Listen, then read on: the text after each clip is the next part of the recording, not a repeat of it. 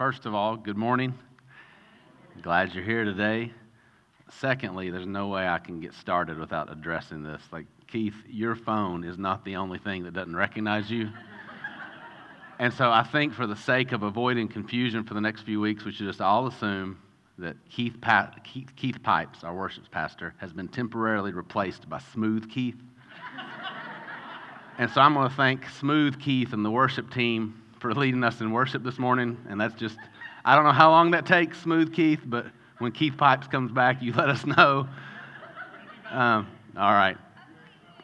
That's commitment right there. That was Linus last night uh, for Candy Cruise In, and he just went all out and was completely Linus. I am impressed with your commitment.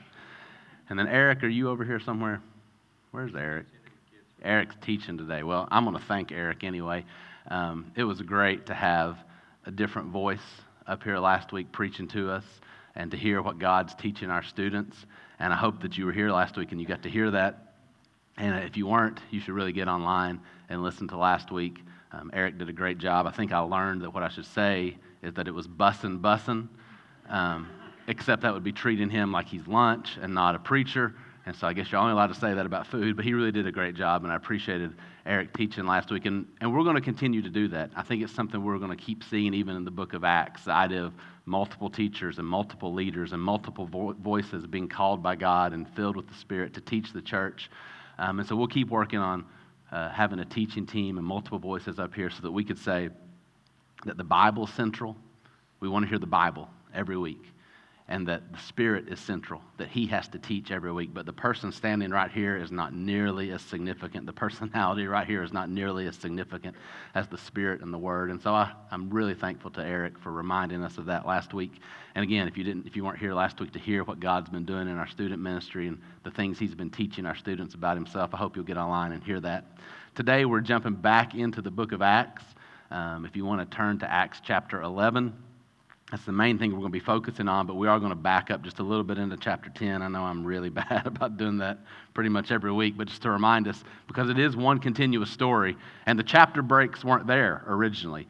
Uh, you know, when, when Luke, inspired by the Holy Spirit, wrote the book of Acts, it was just one big book. And we put the chapter breaks in and the verse divisions to help us reference and find stuff a little more easily. But I think sometimes it is uh, it breaks the flow of thought and the story if we finish a chapter and we break it up and then we wait a week or in this case two weeks and pick up in the next chapter. So i'm going to back up into chapter 10 and start in verse 34 and that's what's in your bulletin too there. We're starting in chapter 10 verse 34 we'll read through the end of chapter 11 and i'm going to remind you how we're going to approach it. That we want to depend on god during this time.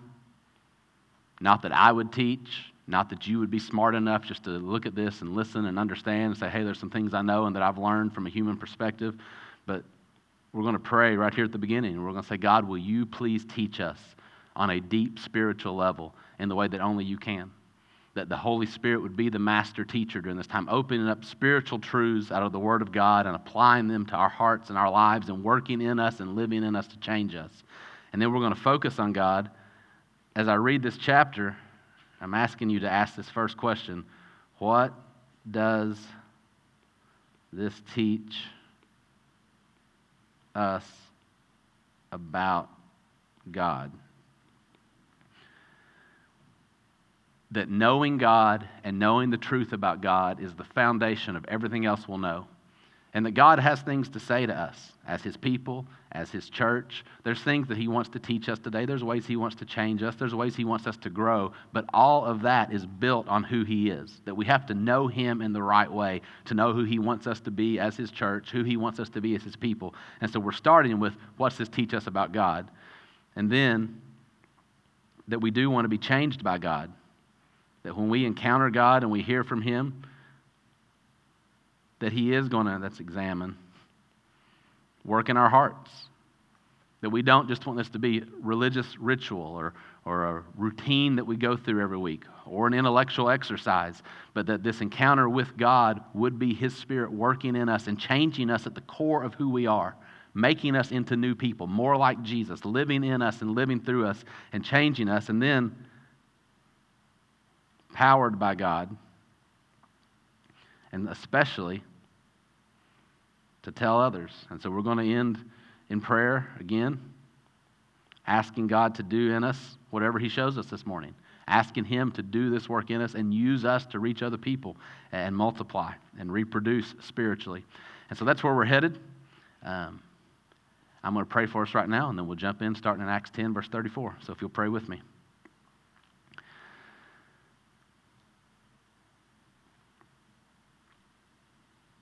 Father, thank you for this time right now. Thank you for your grace. That when we were so far from you and so dead and lost and blind in our sin, that we never, ever could have seen you or found you, that you came to us and you acted and you spoke and you revealed yourself and you made yourself known, and that you have had it written down in your word in the Bible so that right now we can come together and we can know you. And so, please, Father, in the name of Jesus, because of Jesus' life, death, and resurrection, right now, by your Holy Spirit, teach us from the truth of your word as only you can. Open us up to the truth of your word and open the truth of your word up to us. It's in Jesus' name that I pray. Amen. All right, Acts 10, starting in verse 34. What's this teach us about God? So Peter opened his mouth and said, Truly I understand that God shows no partiality, but in every nation, anyone who fears him and does what is right is acceptable to him. As for the word that he sent to Israel, preaching good news of peace through Jesus Christ, he is Lord of all. You yourselves know what happened throughout all Judea, beginning from Galilee after the baptism that John proclaimed, how God anointed Jesus of Nazareth with the Holy Spirit and with power. He went about doing good and healing all who were oppressed by the devil, for God was with him. And we are witnesses of all that he did, both in the country of the Jews and in Jerusalem. They put him to death by hanging him on a tree. But God raised him on the third day and made him to appear, not to all the people but to us who had been chosen by God as witnesses, who ate and drank with him after he rose from the dead.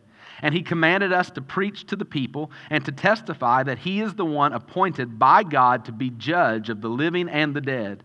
To him, all the prophets bear witness that everyone who believes in him receives forgiveness of sins through his name. While Peter was still saying these things, the Holy Spirit fell on all who heard the word. And the believers from among the circumcised who had come with Peter were amazed because the gift of the Holy Spirit was poured out even on the Gentiles, for they were hearing them speaking in tongues and extolling God. Then Peter declared, Can anyone withhold water for baptizing these people who have received the Holy Spirit just as we have?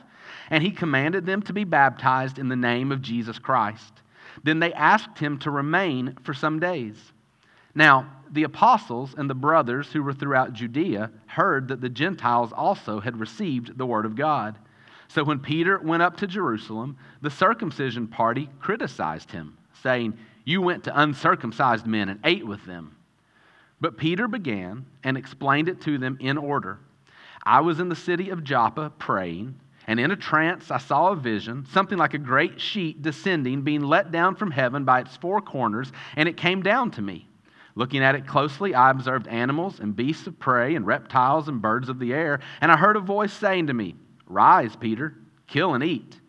But I said, By no means, Lord, for nothing common or unclean has ever entered my mouth. But the voice answered a second time from heaven, What God has made clean, do not call common. This happened three times, and all was drawn up again into heaven. And behold, at that very moment, three men arrived at the house in which we were, sent to me from Caesarea. And the Spirit told me to go with them, making no distinction. These six brothers also accompanied me, and we entered the man's house.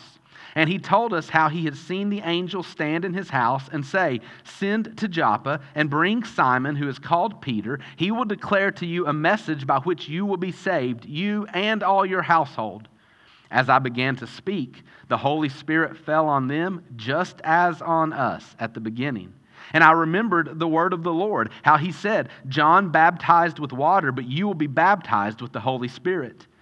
If then God gave the same gift to them as he gave to us when we believed in the Lord Jesus Christ, who was I that I could stand in God's way. When they heard these things, they fell silent. And they glorified God, saying, Then to the Gentiles also, God has granted repentance that leads to life. Now, those who were scattered because of the persecution that arose over Stephen traveled as far as Phoenicia and Cyprus and Antioch, speaking the word to no one except Jews. But there were some of them, men of Cyprus and Cyrene, who on coming to Antioch spoke to the Hellenists also, preaching the Lord Jesus. And the hand of the Lord was with them, and a great number who believed turned to the Lord. The report of this came to the ears of the church in Jerusalem, and they sent Barnabas to Antioch.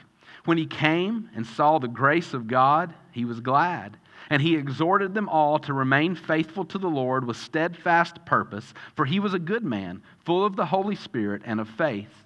And a great many people were added to the Lord. So Barnabas went to Tarsus to look for Saul, and when he had found him, he brought him to Antioch.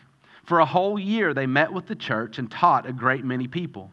And in Antioch, the disciples were first called Christians. Now, in these days, prophets came down from Jerusalem to Antioch, and one of them, named Agabus, stood up and foretold by the Spirit that there would be a great famine over all the world. This took place in the days of Claudius. So the disciples determined, every one according to his ability, to send relief to the brothers living in Judea. And they did so sending it to the elders by the hand of Barnabas and Saul. All right? What's that teach us about God?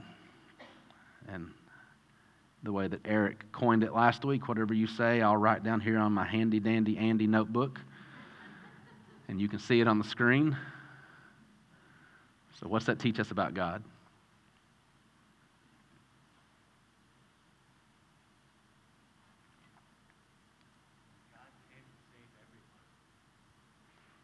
God came to save everyone, all peoples, all races,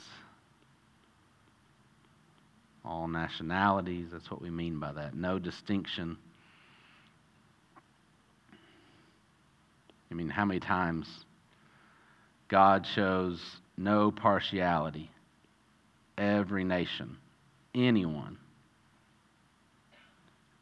He sent a word to Israel, and the word is that Jesus is Lord of all, right? Not just Israel.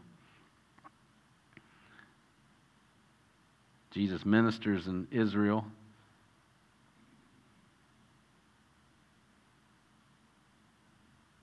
Here we go. After he's resurrected, he commands the disciples to preach that Jesus is going to be judge of the living and the dead, not just Israel, but all living, all dead. All the prophets bear witness that everyone who believes in him receives forgiveness of sins through his name. It's the main point, really, of this whole section, as God is hammering these early Christian Jews with the belief of this is for the whole world, this is for the nations. Jesus is the Messiah and Savior to all. What else?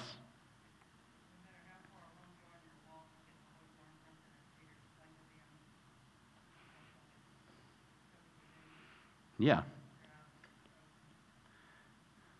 No matter how far along you are in your walk, and if you don't mind, I'm going to add this just parenthetically here.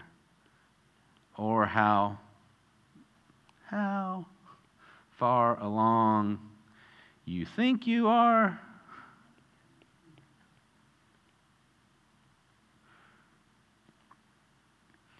God can always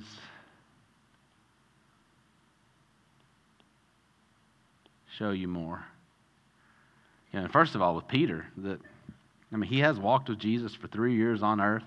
He's already gone through the, the really humbling, breaking experience of denying Jesus three times and then Jesus coming and graciously restoring him and then, you know, using him in, in really big ways. We've already seen so far through the book of Acts whether it's preaching on the very day that the church is born and 3,000 people come to faith in Jesus, or being you know, one of the, the main voices of the early church and being so bold that he keeps getting arrested and thrown in prison and released and arrested again and thrown in prison again. Um, but that with Peter, you would see already that there's been a walk with Jesus and Jesus at work in his life, and yet still there's more for him to learn. And the thing is, it's not like Peter shouldn't have known this by now. If you want to go back later, I think it's Mark chapter 7, where Jesus has already said, hey, it doesn't matter what goes into your body, what matters is what comes out of your body. That, that's what makes you clean or unclean. And, and then Mark puts in parentheses, in saying this, Jesus declared all foods clean. And so Peter's right there with him, misses that. And then, you know, as Jesus ascends back up into heaven, he says things like, Go and make disciples of all nations. I mean, that's like as clear as it gets, I believe. He's, You'll be my witnesses to the ends of the earth. Are you going to restore the kingdom to Israel? No, ends of the earth. And so Peter's heard it, he just hasn't gotten it yet. But we see God coming again and, and teaching Peter again. And, and, I pointed this out a couple weeks ago again and again and again in this section. Like he knows. He knows we don't get it after one time. He knows we don't get it after two times. I guess he's kind of hopeful we get it after three times.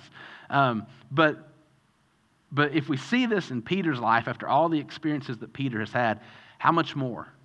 How much more does God have to say to you and me to keep teaching us. This is why, week after week after week, and I hope day after day after day, in your own life personally, in small groups with one another, just in your everyday relationships that you're building with people in this church and outside of this church, that when we would come to the Word of God, it would always be with this humble realization of, I need to know God more. I need God to say more to me. I need God to remind me of things that He said before and I heard and I've forgotten. I, I just need Him to keep teaching me because there is not a day that I walk, there's not a day that I live that I don't get a little bit off course if I'm left to myself. That, that it's just always, I'm just always just drifting away from Him, prone to wander away from Him. And if this goes unchecked, what starts out as this veers into this really fast over time. And I need the grace of God that He would just keep calling me back and keep calling me back and keep reminding me of the truth of the gospel day after day after day. That it is not just this once upon a time, the gospel's for these unbelievers, and when they believe it, good, they're good to go now. The gospel's for believers. That every day we would remember who God is and His grace and His love and how that defines everything in our entire lives and how it corrects all the things where we get off path and, and, and just lose sight of really who He is and what He's doing in His world and in our life. And so, yeah, like no matter how far along you are, you need God today. There's things that you need God to show you today. There's work that you need Him to do in your heart. And He graciously does it. Like He keeps coming back and doing it. What else stands out to you? And by the way, I, that, I was just talking about Peter right then. Obviously, you got this whole big group of religious people at the beginning of chapter 11 who their first response to this not, this is awesome. Like God's saving the Gentiles. Right? God, God's doing a, a, a bigger work than we ever thought He would do. Their first response is, How dare you break our rules, Peter? You went and ate with Gentiles. How dare you do that? Their religious traditions in that moment are way bigger to them than the work of God. And that's a whole other sermon, so I'll be quiet for just a minute. What else do you see? What's this teaching us about God?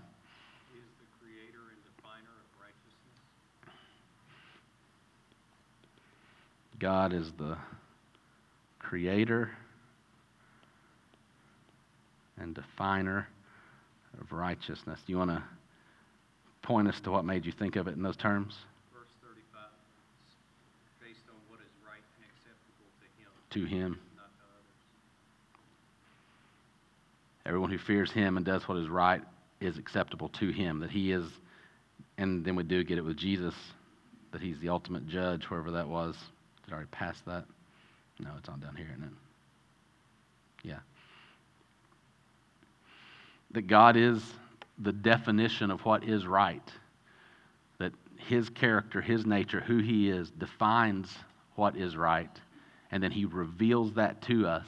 And that, that everything at the end of the day is going to be judged in terms of relationship to God.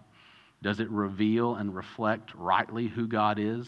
Or is it rebellion against God and rejection of who God is? What else? Truths about God or about us, if there's things God's saying to your heart.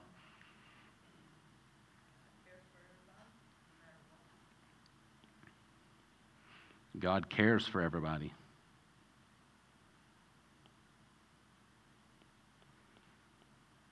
And again, by everybody, we mean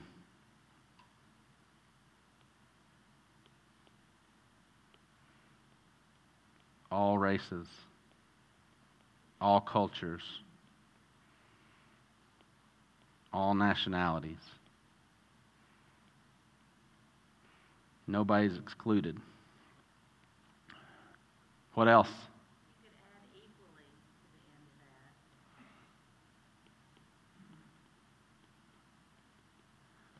and you know the, the phrase equal the phrase that was used no partiality. And makes no distinction. That was down here. We didn't get to that yet in chapter 11 when we were running through but when peter's talking down here. Anybody know the verse hard for me scrolling this way where it says no distinction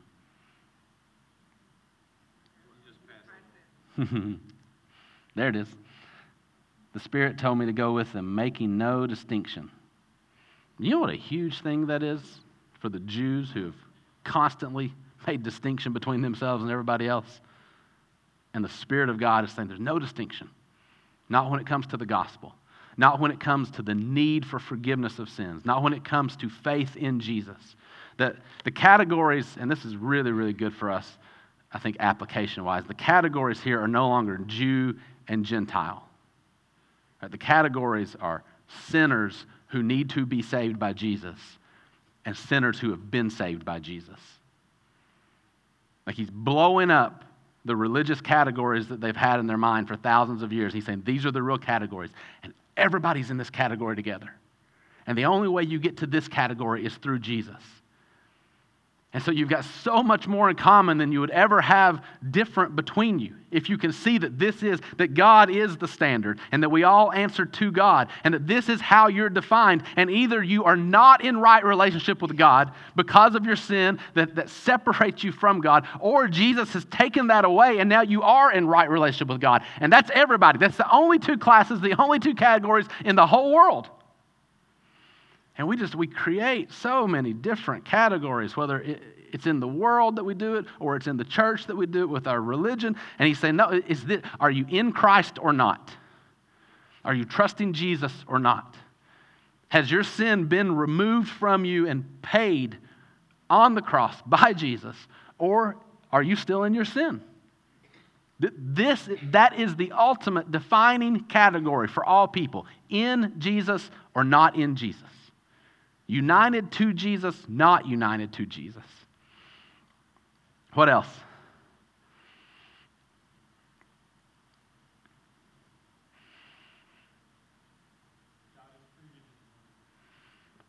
God is true to his word. What made you say that?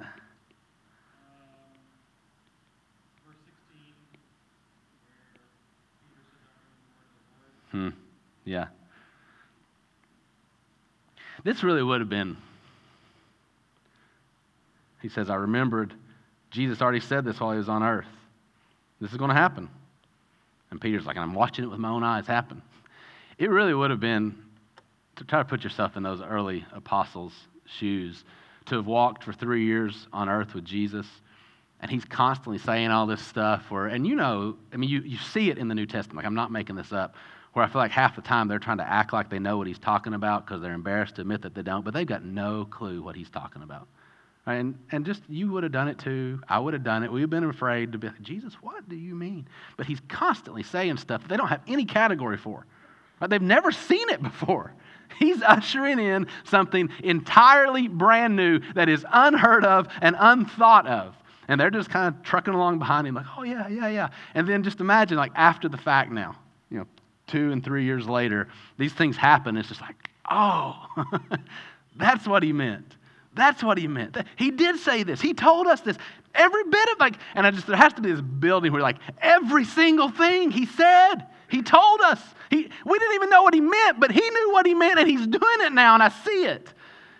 And just to realize the faithfulness of Jesus, the, the truthfulness of Jesus, the righteousness of Jesus, to always do what he says to always keep his word. And then the, the, power of Jesus, the authority of Jesus, that he says it, and it's not just that he means it and intends to do it, but that he actually can. That nothing stops him. He always does it. What else stands out to you?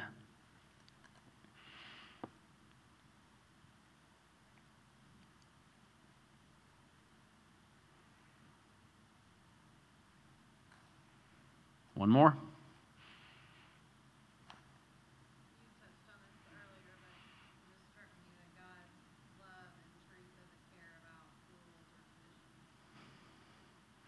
I touched on it earlier, it must be great to write down, right?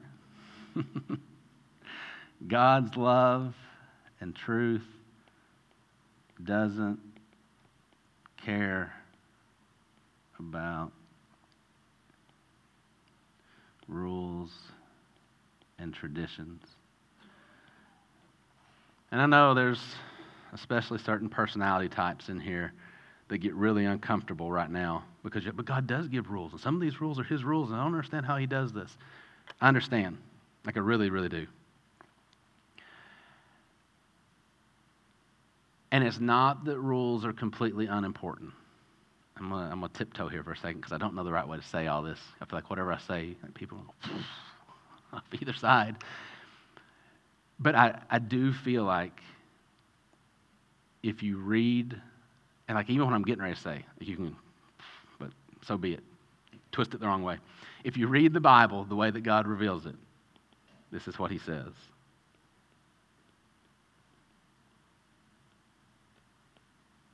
Relationships are the priority. People are the priority. And so there are times when these relationships butt up head to head with the rules. And this is what you see. And you can be as uncomfortable as you want with it. But like I don't I don't know a way to read the Bible and stand up here honestly except to say that this is what we see over and over and over. I mean, you know, like let's just dive in like the muck right now, okay? Go back to Exodus 1, and Pharaoh is telling the midwives, hey, you kill all those Jewish babies. Right? Don't love people, don't worry about your relationship. You kill those Jewish babies. And they don't. The midwives won't do it.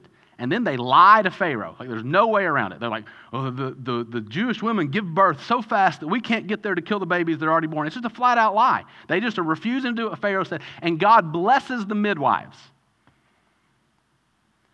Which rural people have trouble with that?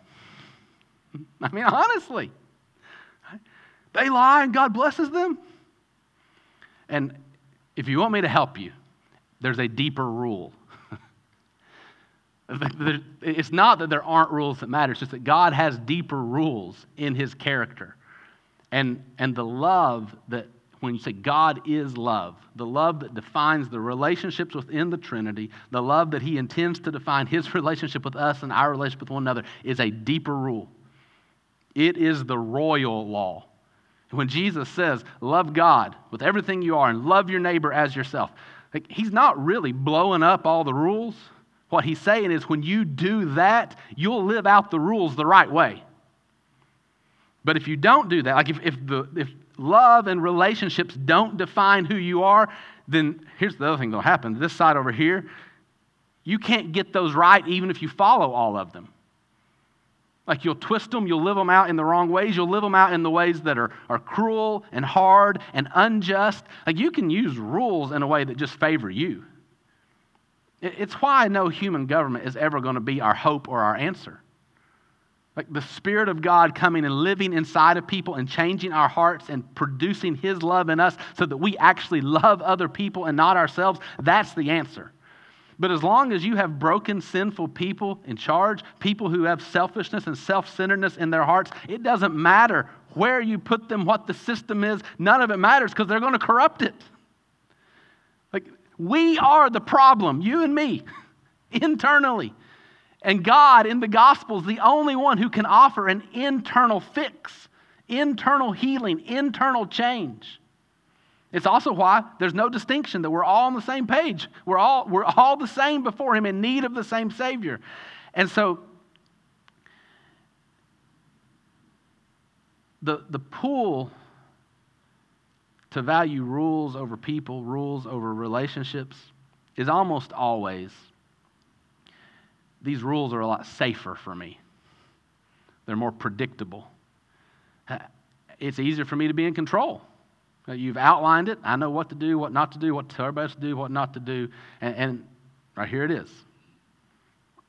And listen, relationships are messy and they're hard.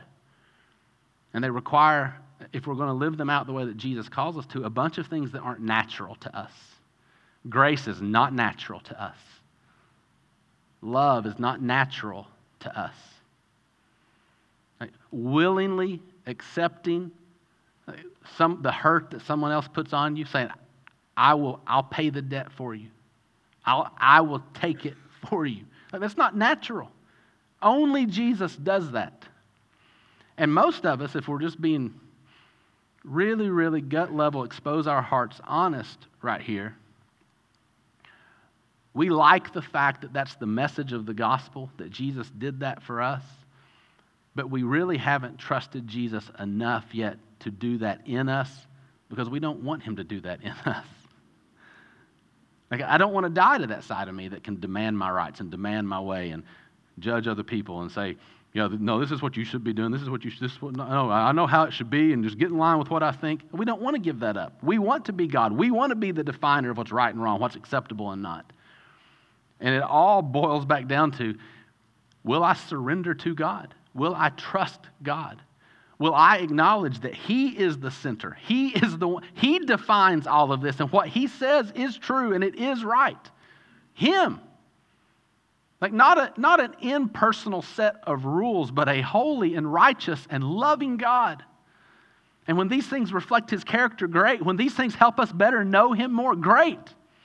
And as soon as we substitute these things for Him, that's a huge, huge problem. And we see it today. I'll just, we'll just jump off right there because this is one of the things that stood out to me. The beginning of chapter 11, when these really religious people are upset with Peter, you notice what they're called here? The circumcision party. And what's going on there is this is the way that they've defined themselves. This has become their identity. This is how we're different from everybody else. This is what makes us God's people. This is the mark that makes us God's people, and you're not. And they have found their identity in this thing, this rule that they're following. And listen, it was a rule that God gave them, Genesis 17. You go back and read Genesis 17. He shows up to Abraham. He says, This is going to be the sign of my covenant with you.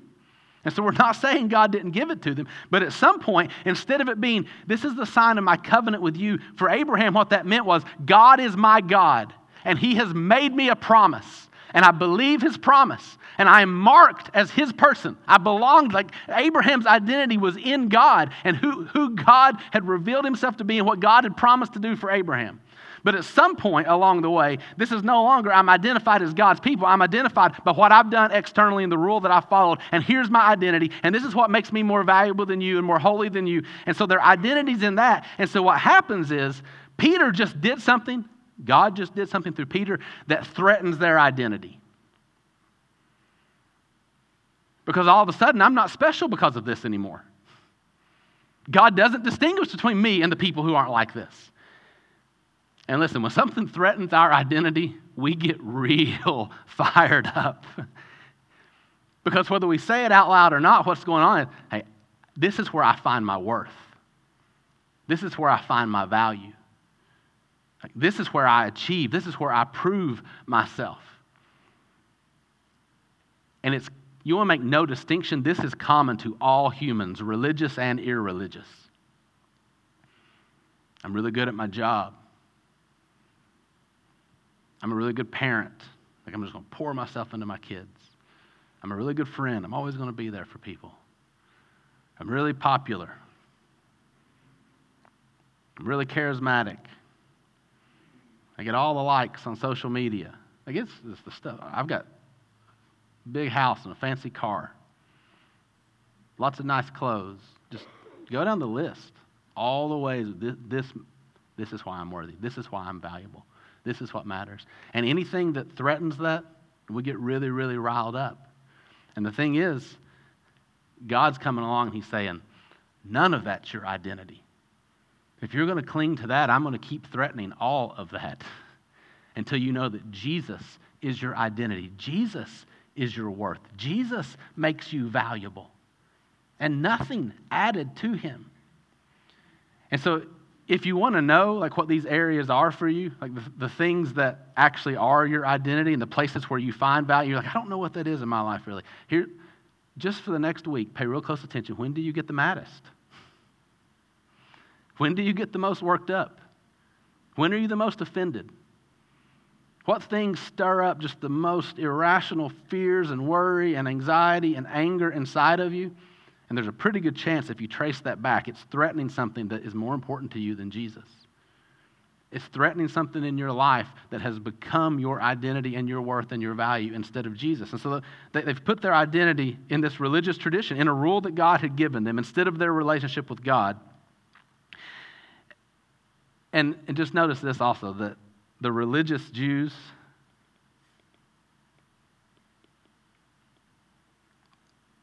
were slow to share the gospel with the Gentiles, even though it cost them nothing. It wasn't like God was saying, hey, in order for the Gentiles to get the gospel, you can't have it anymore.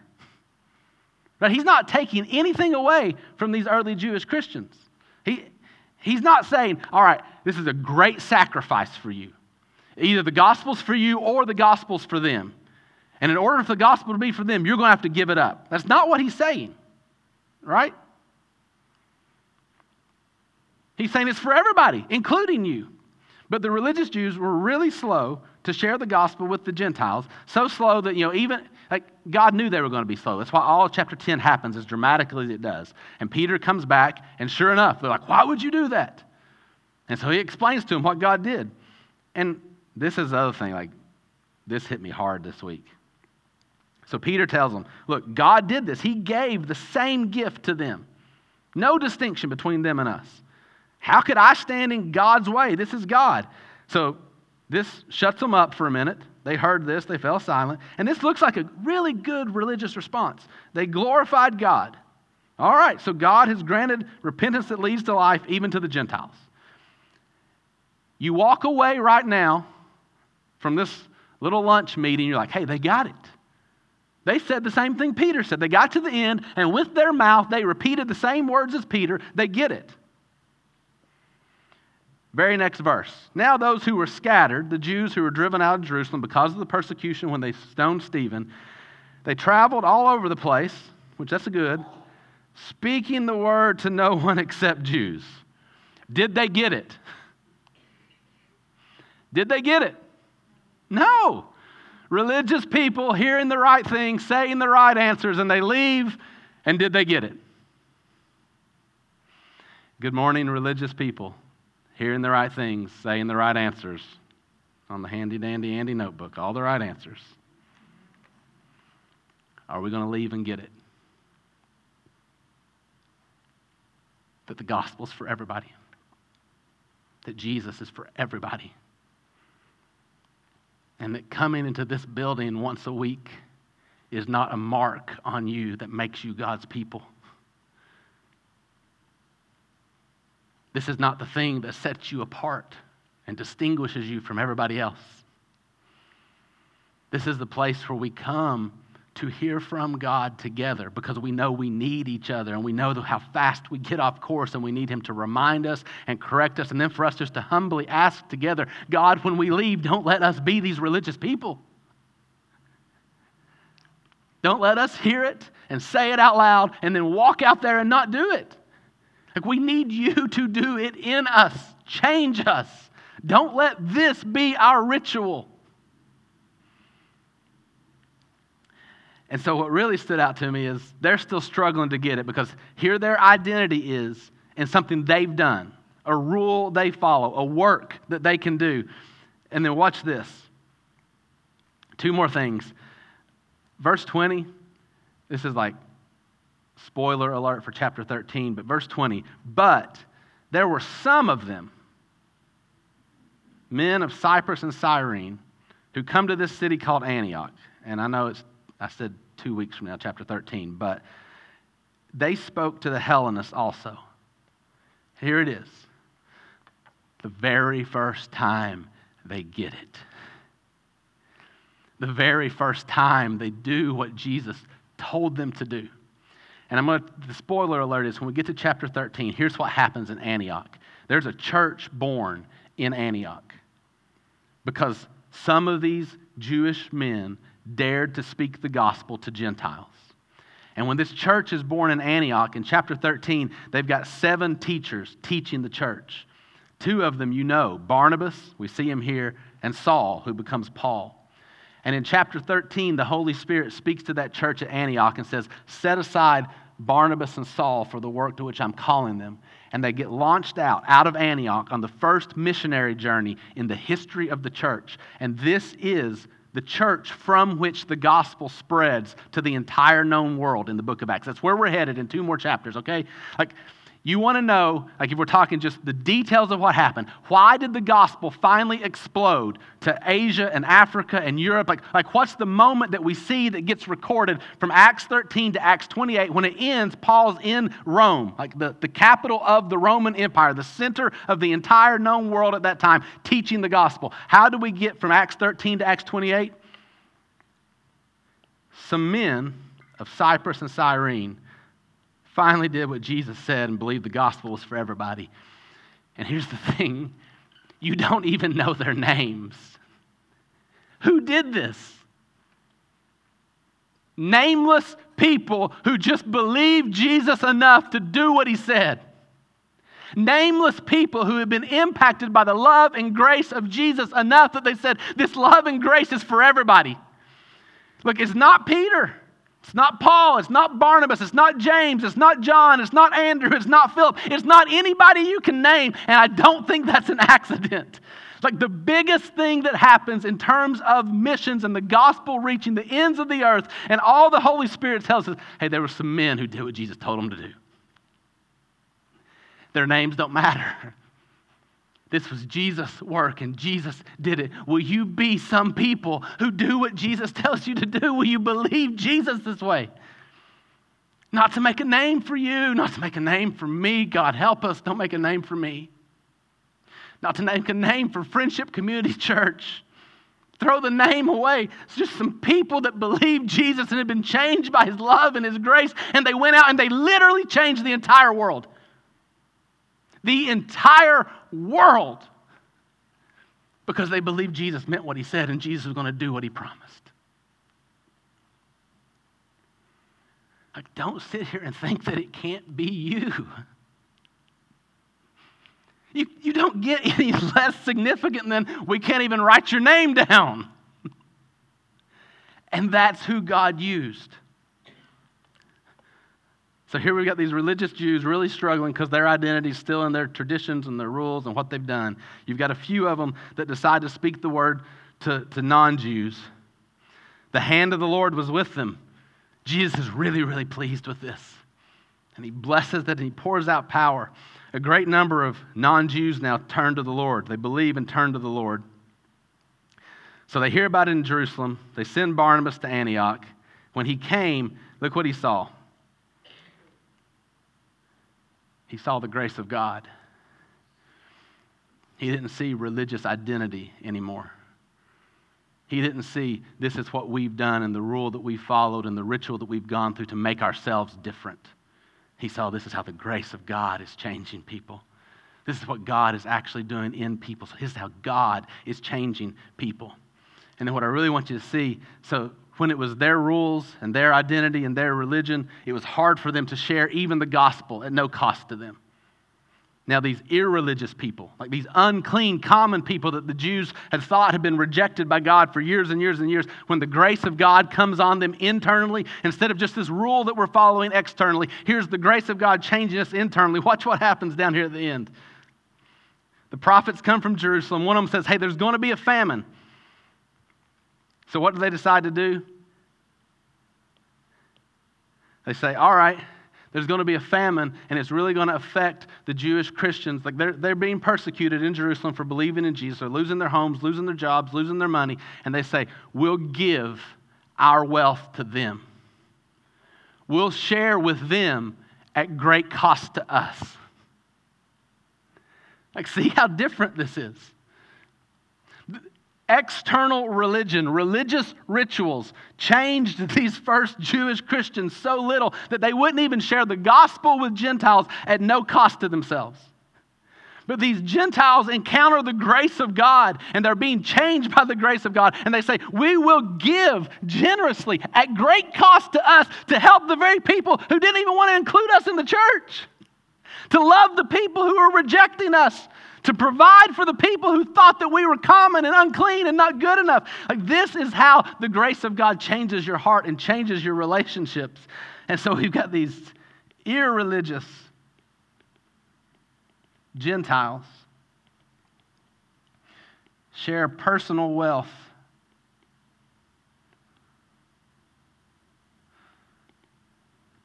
With the Jews. And I, in my notes, I just asked why. And that's when I went back up there to verse 23. Because of the grace of God.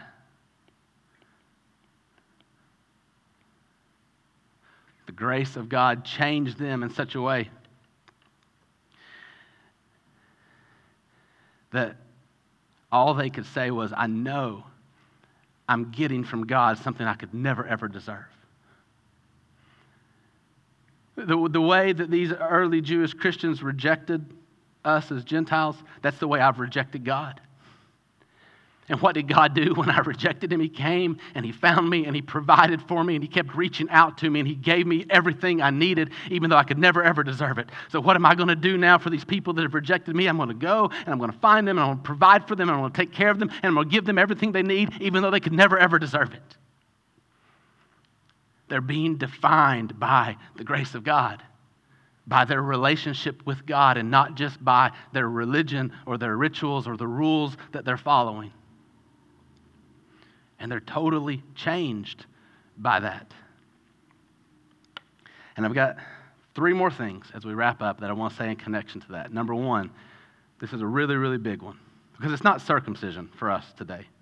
That, that's not our external mark. That was, that was Judaism. But in the church today, there is a really big one. And in a lot of religious traditions, we miss this. We, we teach a false gospel over this piece right here baptism. This is the work you have to do. You have to be baptized to be saved. It's what a lot of religious traditions teach. This is the identifying marker that you have to have, and this is what makes you right with God and makes you God's people. And it's not. It's not.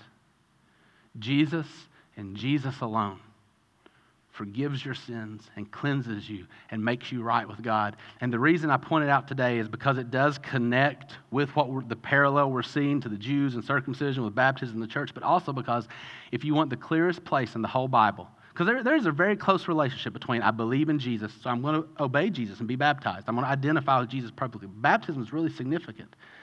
And so sometimes that close relationship makes some people think, okay, this has to happen for you to really believe in Jesus and be saved. This is the clearest place in the entire Bible for you to see how salvation actually happens. Watch what happens right here. Peter preaches the truth about Jesus to them. He tells them who Jesus is, and he re- ends with everyone who believes in him receives forgiveness of sins through his name. While Peter was still saying these things, what happened? The people who hear the truth about Jesus and are believing it receive the Holy Spirit. Now, just biblically speaking, very simply, if you receive the Holy Spirit, you're saved, right? Like this is how God seals you, is how He marks you as His own. This is the work that He does. And so these Gentiles, they hear the truth about Jesus, they believe the truth about Jesus. They haven't done anything. Like Peter's not even done with his sermon. Right? Just to make it really clear, it's not about Peter wrapping up this sermon perfectly and giving a really emotional, heart jerking invitation that gets some people out of their seats and they come down here and respond. Like, it's the truth about Jesus that brings these people's hearts to life. They hear it and they believe, and the Holy Spirit comes on them right then. And so Peter and all, they're all they're blown away. God's really saving these Gentiles. That's why they're so amazed right here, because he's given the gift of the Holy Spirit even to the Gentiles. And so then Peter says, All right, if that's the case, if they've received the Holy Spirit and been saved the same way that we have, who can stop them from being baptized? Do you see the order here? Baptism is not a work that they do in order to get right with God. It's not an expression of their faith that makes them right with God. It's an expression of their faith because they're already right with God. This is a work that they do because the Spirit is now living in them and producing obedience in them toward Jesus, producing in them the desire to be identified with Jesus and marked as His people. And the order's crucial here because otherwise we turn right back into these religious Jews who we hold up our work and our rule and our external ritual that we follow. Like, here's what we do to make ourselves right with God. And you don't do anything to make yourself right with God. You can't. You can't. Only Jesus can, and He has. And He offers it to you freely.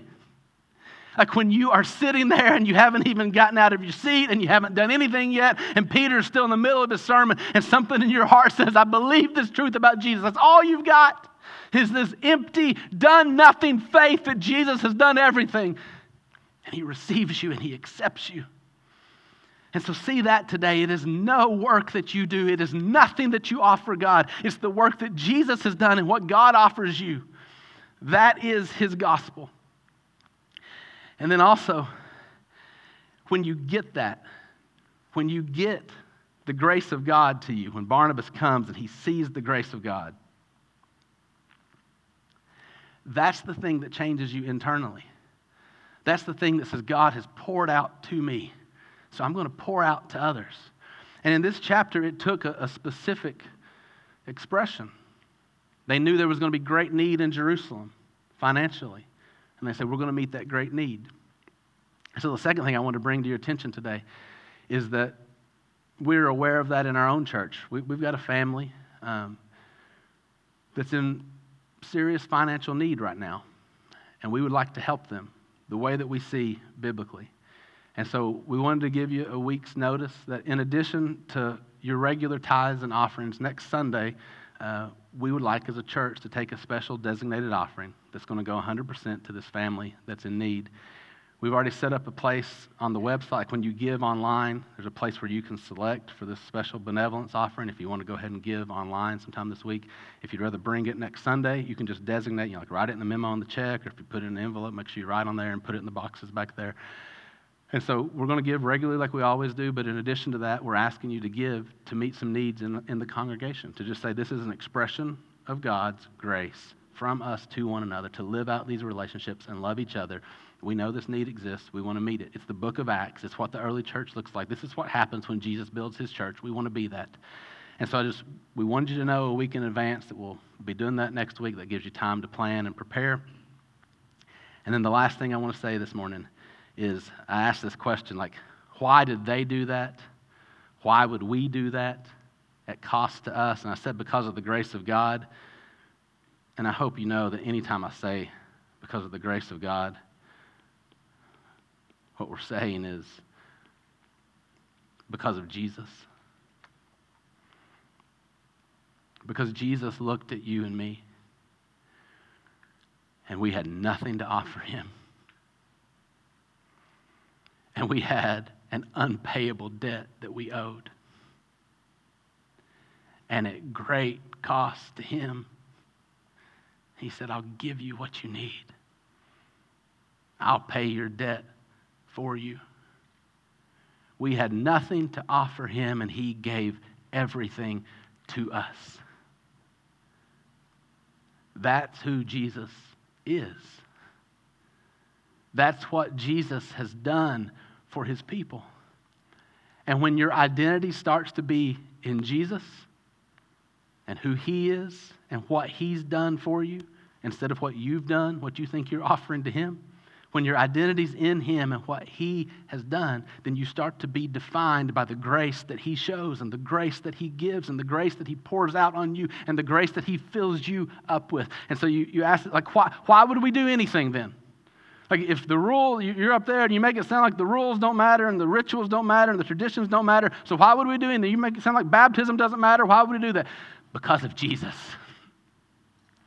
Not because you're proving yourself, not because you're making yourself right before God, not because you're establishing yourself some way, not because you're doing these good things to offer to God, because Jesus has already done it all. That's why. Like, why is your heart moved to give? Not, not because we want to keep some kind of religious program and gathering happening in a building. Don't give because of that reason. Give because of Jesus. Give because Jesus gave everything. Give because you don't have to hold on tightly anymore. You don't have to cling because He's given it all to you. All of it, forever because this is who Jesus is, and Jesus lives in you now, and Jesus is your identity now. And the more you believe that, the more you believe His love for you, His grace to you, what He has given to you, the more it frees you to love that way and give that way and show grace that way. And so I pray you'll see Jesus that way this morning. I pray that God, by His Spirit, through His Word, will open our eyes and we will see Jesus just, just this much more. Because if you see him, if you really see him, you will love him. You will trust him. You will follow him. He will live in you and do this in you. And so I pray you see Jesus this morning. Our worship team is going to come up and we're going to thank God that this is the truth of the gospel, that this is who he is and what he has done for us. We're going to thank him and praise him together. And as we get ready to do that, will you pray with me right now and ask God to be doing this in our hearts? Let's pray together. Father, thank you for Jesus.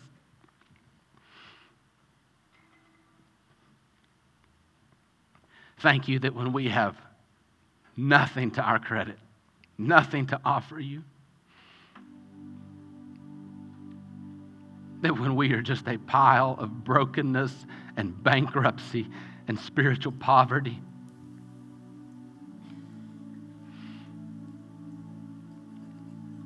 that you looked on us in love and grace and you said, I still want you.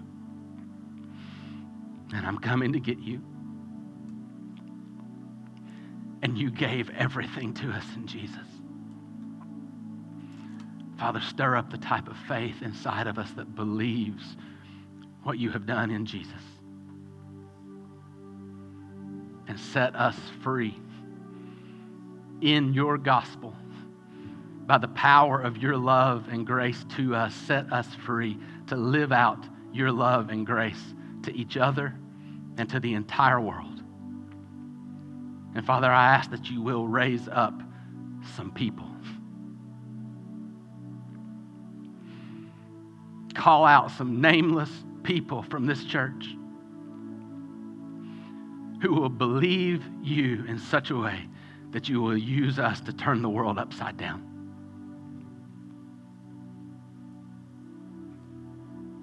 Please do this work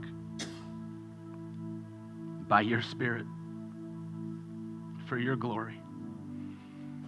In the name of Jesus, amen.